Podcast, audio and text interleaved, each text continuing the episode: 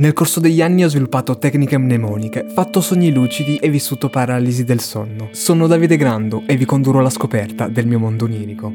Penso di dormire in media 7-8 ore a notte notte, ma oggi probabilmente ne ho dormita uno o due in meno. Non è un grosso problema, ma ho avuto molta più difficoltà a ricordare i sogni. Infatti sono tutti un po' abbastanza confusi e non ben definiti. Mi ricordo i soggetti, ma mi sono dovuto sforzare più del solito per capire cosa effettivamente succedesse. Sono in pausa pranzo, che non vuol dire niente perché da cosa dovrei prendermi una pausa, quindi è ora di pranzo e c'è un po' di gente, ci sono anche ragazzi di Space Valley e sto cercando qualcosa di buono da mangiare fare. Andiamo fuori, giriamo tutta la città, ma invano, non troveremo mai nulla. Ce ne torneremo così in ufficio, credo, non lo so bene. Era questo posto dove c'era altra gente, però noi non stavamo lavorando, eravamo semplicemente lì. E al mio ritorno mi fanno trovare da mangiare un panino. Niente di che. Mi ricordo proprio la delusione che ho provato nel vedere quel panino, però vabbè, meglio di niente. Ecco, prima di andare a dormire effettivamente non è che avessi mangiato granché, quindi è probabile che avere lo stomaco non pienissimo magari influenza influenzi anche il mio sonno? Non avere un sonno corretto mi fa avere sogni ricorrenti? Mi ero già posto questo quesito e avendo come sogno ricorrente l'incubo di dover ritornare in qualche modo a scuola, sto cercando di capire se c'è correlazione tra le due cose. Per ora sembrerebbe di sì. Lezione di inglese. C'è questa prof un po' strana e nella lezione di oggi stiamo guardando uno schermo cilindrico. È anche un po' difficile da guardare perché è uno schermo chiuso, è un cilindro, quindi tu dall'alto devi inclinarlo un po' e cercare di vedere un po' tutto. L'obiettivo di questa lezione era quello di spostare un puntino all'interno di questo schermo su un pixel ben preciso. Quando andavo a scuola io non c'erano le LIM, o meglio, c'erano, erano poche e non l'ho mai usata. Questa era probabilmente una lavagna 2.0 e altro che schermi curvi qua. Sembrava lo schermo del futuro, ma in realtà aveva questo filtro giallastro tipico delle pellicole in 8 mm.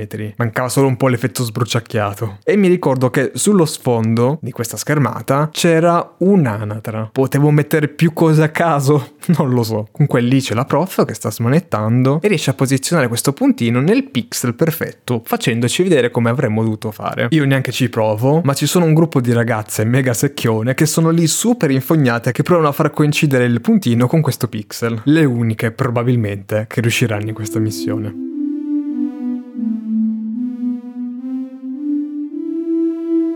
Solo oggi mi rendo conto che effettivamente nei miei sogni c'è tanta radio. È una cosa che prima di segnarmi tutti i sogni che facevo, mi domandavo, ma il mio subconscio ci pensa mai la radio? Perché è una cosa che non mi ricordavo di sognare. E un po' mi dispiaceva, perché per un bel periodo è stata la mia routine, in modo piacevole. Poi certo, i sogni non ho limiti, quindi la radio in questione era nazionale. E io ero lì per fare uno stage. Radio nazionale, quindi immaginiamo una cosa super incredibile, super professionale. Lo era. Peccato pagato per gli uffici e gli studi. Infatti sembrava che avessero appena acquistato il tutto. Però lascia fare Radio Nazionale anche se ci sono due calcinacci va bene lo stesso. Però vuoi entrare a lavorare subito in questo mondo? Eh no, ti devi fare la gavetta. Infatti lavoravo fianco a fianco con il direttore artistico, ma il piccolo problema è che il mio era un lavoro d'ufficio. Ci sarà un lieto fine? Non lo sapremo mai.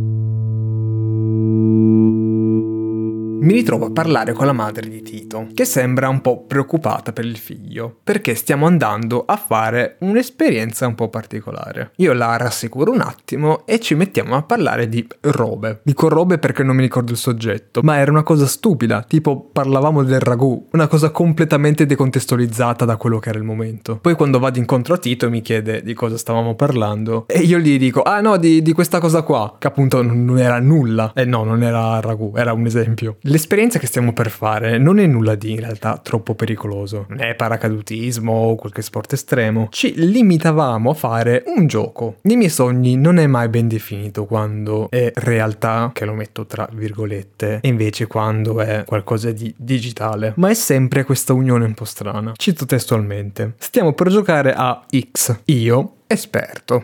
Ovviamente. Andiamo. Lo guido. Sulla mappa a memoria. Ma a un certo punto Tito è AFK. Quindi noi siamo all'interno di un gioco, ma io non sto guardando un gioco. Io lo percepisco come se fosse la vita reale. E quando lui va AFK, scompare per un secondo. Sono con Giorgio che mi è passato a prendere a casa. Mentre stiamo uscendo incontriamo anche la mia vicina che ci dice ah quando eravate piccoli vi ricordo che eravate dei bambini bla bla bla bla bla e mentre stiamo parlando con la mia vicina passa la madre di Guido che è molto antipatica in quel momento perché ci guarda e poi ci dice cose tipo ah vi ricordate di me? Come se l'avessimo fatto qualcosa di cattivo ma in realtà non no abbiamo la coscienza pulita. Lei ci guarda male quasi con cattiveria e se ne va via così. Noi, ok, dopo un po' la ignoriamo, nel senso non le abbiamo fatto nulla, quindi non abbiamo motivo di prendercela. E a un certo punto la vicina ci chiede: Ma stasera, che è Capodanno, cosa fate? Io mi guardo con Giorgio e dico: Ma come stasera è Capodanno? Ci ricordiamo soltanto in quel momento che era il 31 dicembre e che noi non avevamo organizzato nulla. Però in realtà stavamo per partire, quindi in qualche modo avremmo passato comunque una bella serata. Sono su Minecraft e con me c'è sempre Giorgio. A noi si unisce anche Moro dei termosifoni. Credo che proprio il primo video dei termosifoni su YouTube sia su Minecraft. Non so come mai il mio cervello abbia fatto questa associazione. Ma c'è Moro che sta scavando all'indietro senza guardare. Ed è un po' come prima, che il videogioco e la realtà si fondono. Quindi c'è Moro, che non è il suo personaggio, è proprio Moro. Però il mondo è quello di Minecraft. E lui sta scavando all'indietro, non guarda cosa succede, non guarda neanche che cosa c'è. Scava, scava, scava e a un certo punto scompare. Sul momento non ci facciamo troppe domande. Vado anche da quelle parti e inizio a scavare. Però guardando cosa mi circonda e scopro che lì c'era un enorme buco. Quindi ho come sospetto che è Rip Moro insegna agli angeli a scavare. Ma vicino a quel buco, dove il nostro Moro ormai ha fatto una brutta fine, trovo un sacchetto di biscotti. Ma ci sono un sacco di oggetti super rari in Minecraft. Tutto cibo. Quindi vado da Giovanna e le dico: Guarda, lì abbiamo trovato un sacco di cibo. C'è questa confezione di biscotti con altre cose, ma mi raccomando, non mangiarli perché sono cose super rare e ci serviranno più avanti. Superiamo questi buchi, superiamo questo bioma e ci troviamo davanti a un mega dungeon. Qui inizia la parte un po' più confusa. Quel che mi ricordo è che era una specie di parkour parkour, sempre stato scarsissimo io. A differenza mia Giorgio invece è un pro e fa tutto in due secondi. Io sono all'inizio e dico ehi, e io qui con i miei biscotti in mano? Probabilmente non supererò mai quella parte.